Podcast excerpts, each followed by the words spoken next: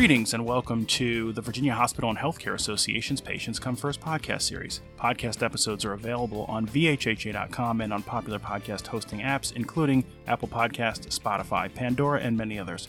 Episodes of the podcast also air each Saturday at noon and Sunday at 10 a.m. on 100.5 FM, 92.7 FM, and 820 a.m. across Central Virginia. Please send any questions, comments, or feedback to PCFpodcast at VHHA.com. Again, that's PCFpodcast at VHHA.com. And with that, today we're excited to welcome back Dr. Dave Mayer of the Patient Safety Movement Foundation, who was featured on a previous podcast episode when we discussed his 3,000 mile virtual walk to spotlight the issue of patient safety. Now that Dr. Mayer's walk has concluded, we welcome him back to discuss his journey. So thanks for being back with us, Dr. Mayer. Well, thanks, Julian. It's great to be back and great to be sort of finished with phase one of my walk. Okay, so well let's let's start there, and I want to congratulate you on finishing what you just described as phase one of your walk. When we spoke in September, you were making great strides, pardon the pun, along your journey on the road less traveled. And I, as I understand it, you recently concluded that 3,000 mile walk in Florida. So, as a refresher, just please tell our listeners about your itinerary on the walk, the places you visited, how long you were at it, and what the purpose of the voyage was.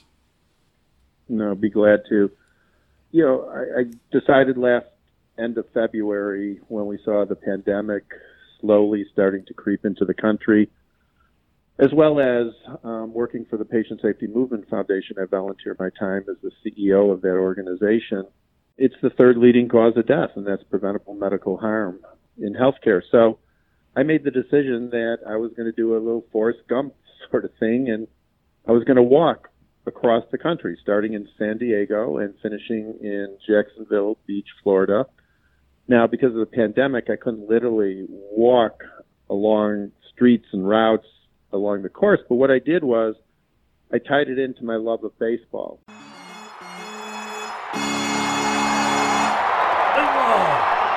And I decided to visit and walk to all 30 major league ballparks, plus many of the spring training facilities um, that baseball teams use for training. And I completed over the last 355 days that walk.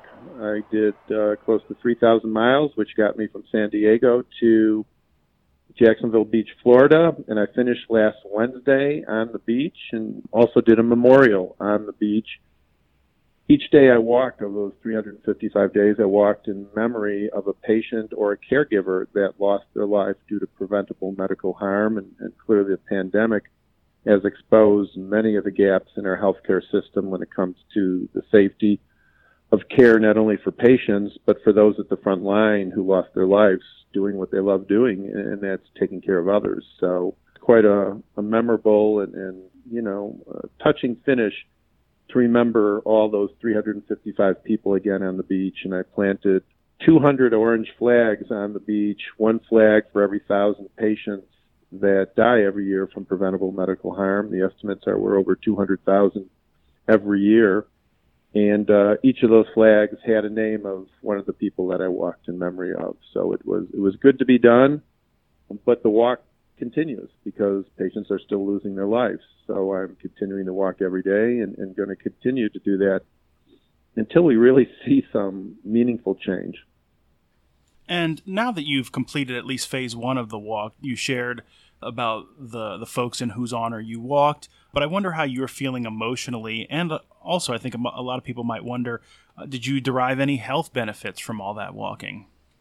Well, I've always been a big believer in um, walking for health benefits, both physical as well as mental well-being. Uh, look, especially this last year with the pandemic, with health clubs being closed and things that we would naturally be doing, walking using social distancing and, and masks was a great way to get outside, get some exercise in, as well as reflect and think. I find walking to be a reflective time where you can, you know, kind of get away from all the stress of the day's work, so to speak. And so walking, I think, has tremendous benefits both physically and mentally as, as a walk.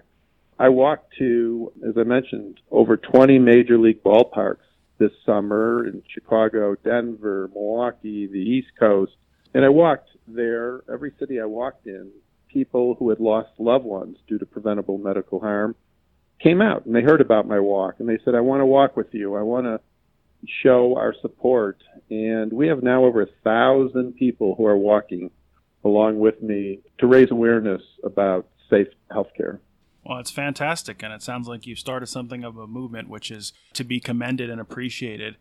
You've been recognized by Becker's Hospital Review as one of the top 50 people leading patient safety work here in Virginia, as we discussed the last time you were on the program. Patient safety improvement work is a key priority for hospitals and health systems with support from the VHHA Center for Healthcare Excellence, which, in fact, this week, and we're recording this uh, in late February, is hosting the 10th annual Virginia Patient Safety Summit uh, as a virtual event. And so far, I think they're up to 900 or more participants in the program, uh, which is the best showing we've ever had for one of these patient safety summits.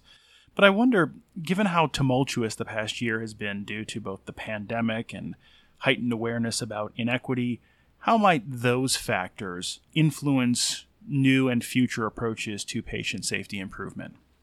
We're hopeful that they have elevated awareness around safety within hospitals and non acute facilities. Look at the situations and issues we've had in nursing home and extended care homes, mm-hmm. uh, the safety of those within those facilities. Again, not only the the patients, but the caregivers taking care of those in those facilities. So we really believe it, it has elevated the awareness. Now we've got to act and show urgency around that increased awareness. I, I love when I hear you talking about in Virginia, you have you know, coming up to almost a thousand registrants who want to learn more about how to provide safe, high quality care. And, and that's, that's what we're starting to see across the country and across the world. We did a, the Patient Safety Movement Foundation did an event, a virtual event last September 17th on World Patient Safety Day.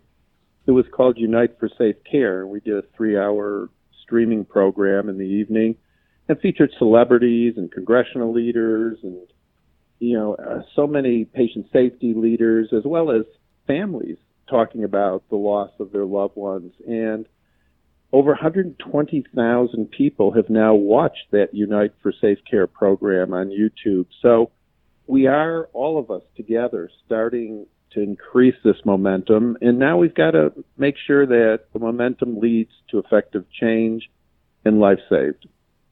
Well, listen, um, I will get you the link to register for the 2021 10th anniversary Virginia Patient Safety Summit. It is actually uh, free to register, uh, so I'll get you that. And if you're free uh, this coming Thursday, uh, would love for you to tune into that. I'd love to. And since you're you're a repeat guest, I will spare you from asking you some of the personal questions that we, we ask other guests, and because you've already endured that when you were on back in September uh, to promote the work of National Patient Safety Day. So instead, I'll I'll ask you this, and you've you've alluded to this a bit about uh, walking to major league ballparks, about walking alongside of uh, the family of those who have lost their lives due to patient harm episodes. You talked about planting uh, the orange flags, each representing a thousand people uh, impacted by, by harm in a healthcare setting. So I wonder, as you reflect back on that, what, if you could identify one, what would you say either is the highlight of your walk or the best lesson you learned from, from completing phase one of the mission? I think it gets to uh, the ability to connect and to have others come out and walk with me. When I, I started this, it, it was just an idea, but the more people heard about what I was doing, they wanted to join me. And as I mentioned, we have over a thousand people now across the world who are doing very similar things. They're walking every day and logging their miles into uh, a free phone app called Charity Miles.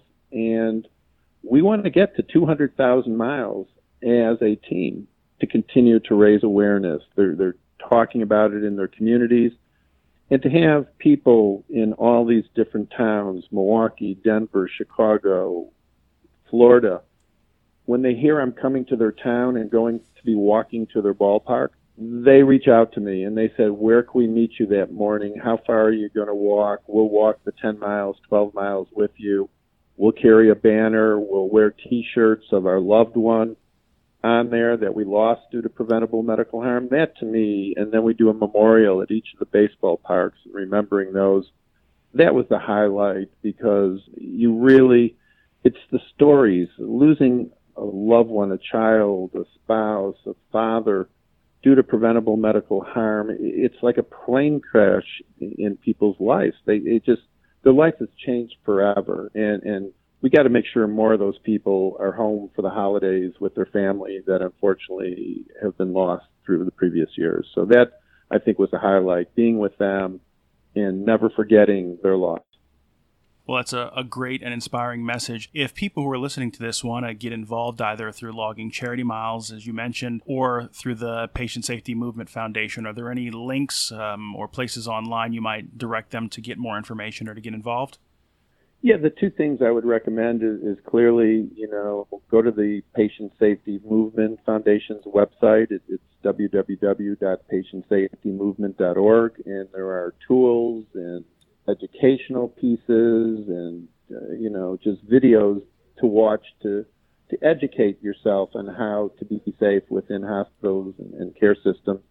And the second is with my walk. I mentioned last time I, I'm 67 years old. I, I learned that there's something called social media. So I am now on Twitter and Instagram, and people follow me. And my handle for both is walk W A L K for F O R, P T Safety. So walk for PT Safety.